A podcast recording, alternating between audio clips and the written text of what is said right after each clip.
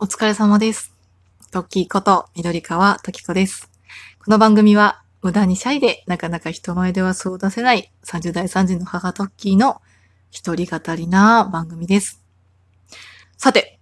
先日2月5日をもちまして、私のこのトッキーのお疲れ様ですが、なんと丸2年を迎えたということで、今日は一応お祝いの配信とさせていただきます。まず、自分に向けて言っとこう。2周年、おめでとうはい。今日もセルフ SE で 参りたいと思います。あのね、本当に、あの、2周年続くっていうのは、まあこれも一重にね、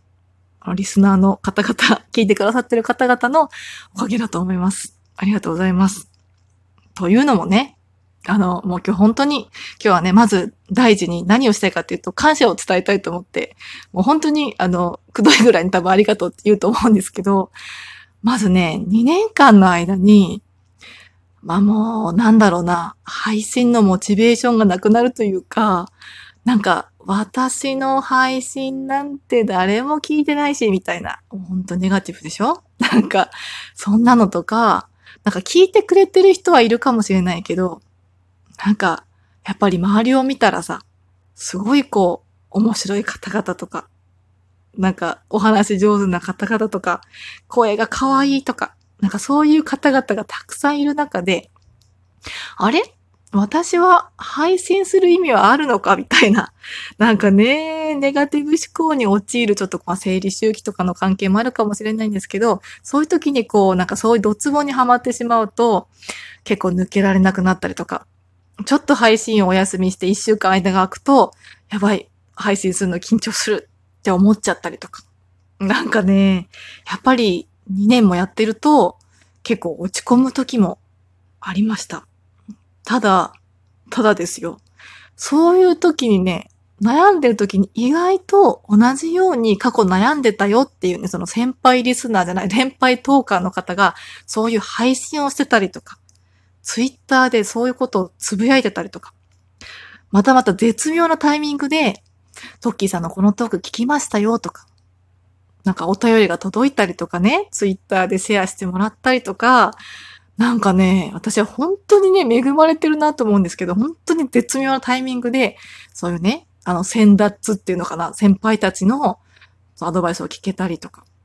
モチベーションが上がる、なんか、サポートメッセージをもらったりとかしてて、まあ、なんとか、なんとかっていうか、まあ、自分で好きでやってるからもう勝手にしてくれって思う人もいるかもしれないんですけど、こうやってね、2周年を迎えるまで配信を続けることができました。私もともとね、結構秋っぽい性格ではあるので、まあ、何かがこう2年続くっていうことは本当に自分にとってもなんかこう一つ大きくなんか自信になっちゃうんじゃないかなっていう、その結構こう胸張れるんじゃないかなっていうことになったので、本当にありがたいなっていうふうに思ってます。私結構秋っぽいのでね、なんか昔ドラクエとかもあのズッキーニャとスライムを倒したぐらいでやめちゃったぐらい、それぐらい ね、そのあの天下のドラクエをね、ちゃんとやったことがないっていうね、そう、それぐらい秋っぽいので、もう本当に2年続いたっていうのはね、もう俺も一重に皆様の聞いてくださってる皆様とかのおかげでありますので、ありますので、で、ありますので、本当に感謝を申し上げたいと思います。ありがとうございます。そう。そんな感じでね、まあ結局、ネガティブ思考が強い私なんですよ。多分、聞いてくださってる方は、うすうす感づいてるとは思いますけど、ついついね、あの、暗いこと考えちゃったりとか、なんか一人で閉じこもっちゃったりとかするようなタイプの人間なので、さっき言ったみたいにね、やっぱりこう、自分の中で、なんか配信者としてね、自分は個性がないしとか、いやね、その2周年を振り返ってね、最終的には前向きになるから、ちょっと、ちょっとね、あの、ここまで聞いてくださった方は逃げないでほしいんですけど、やっぱね、ちょっとネガティブになることもあるんですよ。個性がないからなとか、あとはね、本当に自分すごい平凡な人間だと思ってるので、普通にこう平凡な人生を送ってきたと思ってるし、なんか取り立てて面白い体験をしてきたわけでもないし、なんか映画とかもね、ろくに見てこなかったし、本もあんまり読んでこなかったし、まあ人、人並みにっていうのかな。結構ラジオトークで配信されてる方ってたくさん本読んでらっしゃったりとか、映画たくさん見てたりとか、やっぱそういう特化して放送されてる方は、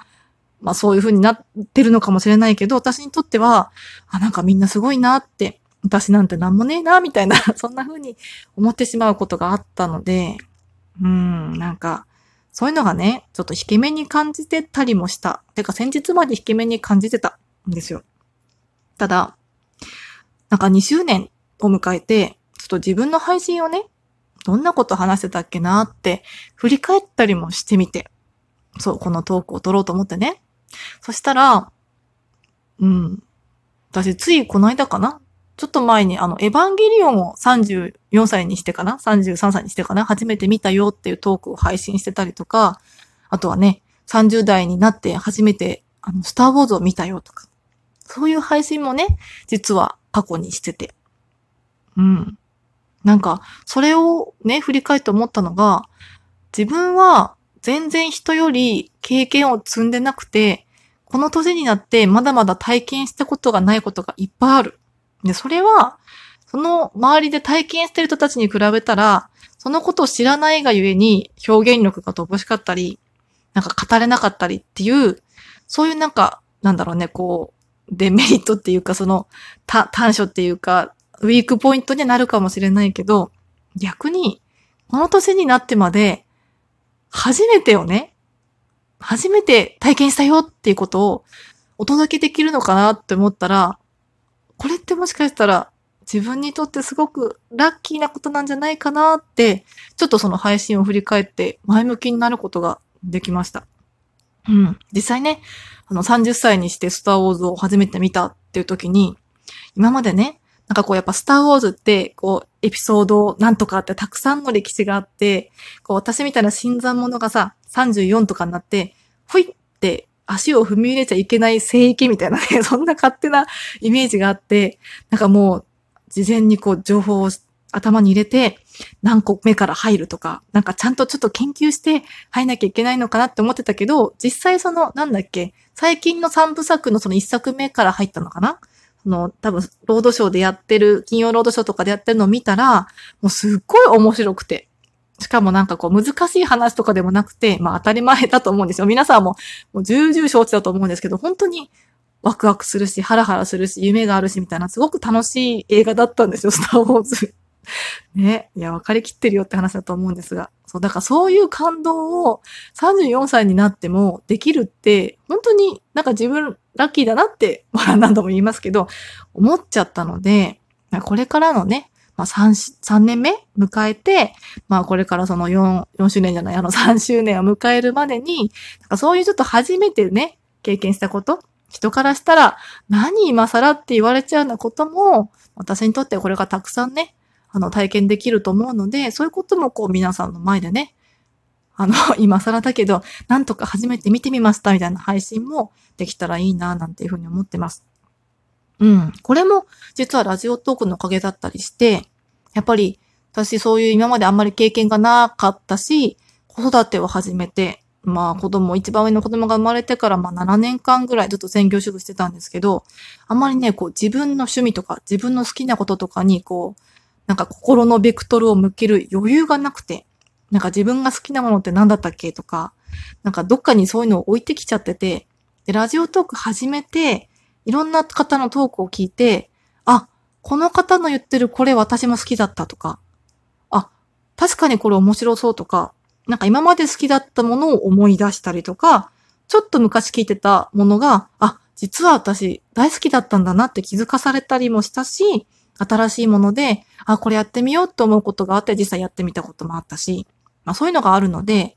まあだから、うん、これからもラジオトークでそういうことを吸収してって、たくさんこう、なんだろう、今更だけど、こう自分のなんか好きなものとか、どういうものが好きなんだろう、どういうものが感動するんだろうっていうのを、たくさんこう、見つけたり増やしていきたいなっていうふうに、この年にして思ってます。うん。っていうのもね、最近ね、ちょっと悩んでるんですよ。本当に。2周年記念の配信で悩み打ち明けちゃうっていうのはちょっとどうかなと思うんですけど、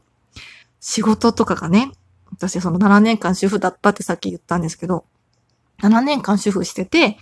いざ再就職するぞって思って見つけた就職先が、まあ今、2年、そっちも2年ぐらいになるのかな？になるんですけど、なんかね、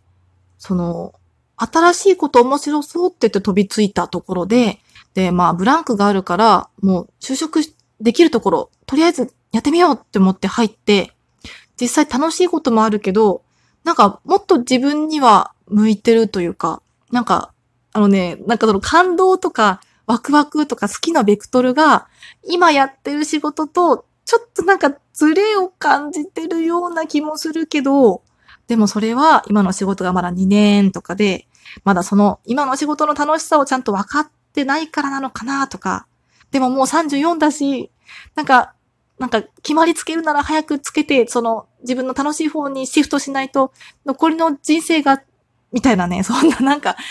焦りすぎかな？なんか悩みもちょっと今抱えてて、私結構その白黒どっちかっていうとつけたがる意外とせっかちな方の人間なので、なんかこう、こうと決めたらもう動きたくなっちゃうんですよ。なんかこう、どうしようかな、こうしようかなって。悩むのがやっぱきついから、悩みながら動くってね、まあ、人生にとってはもちろん必要なことだと思うんですけど、ついついこう、うん、気にしいなのでね、悩み事とか気にすることがあるとちょっとネガティブになっちゃったりもするので、まあその辺もね、まあちょっとずつ本当に自分の好きをかき集めて、なんか自分の行く末、行く道を、まあ定められるような、そんななんか一年にもしたいな、なんていうふうに思ってます。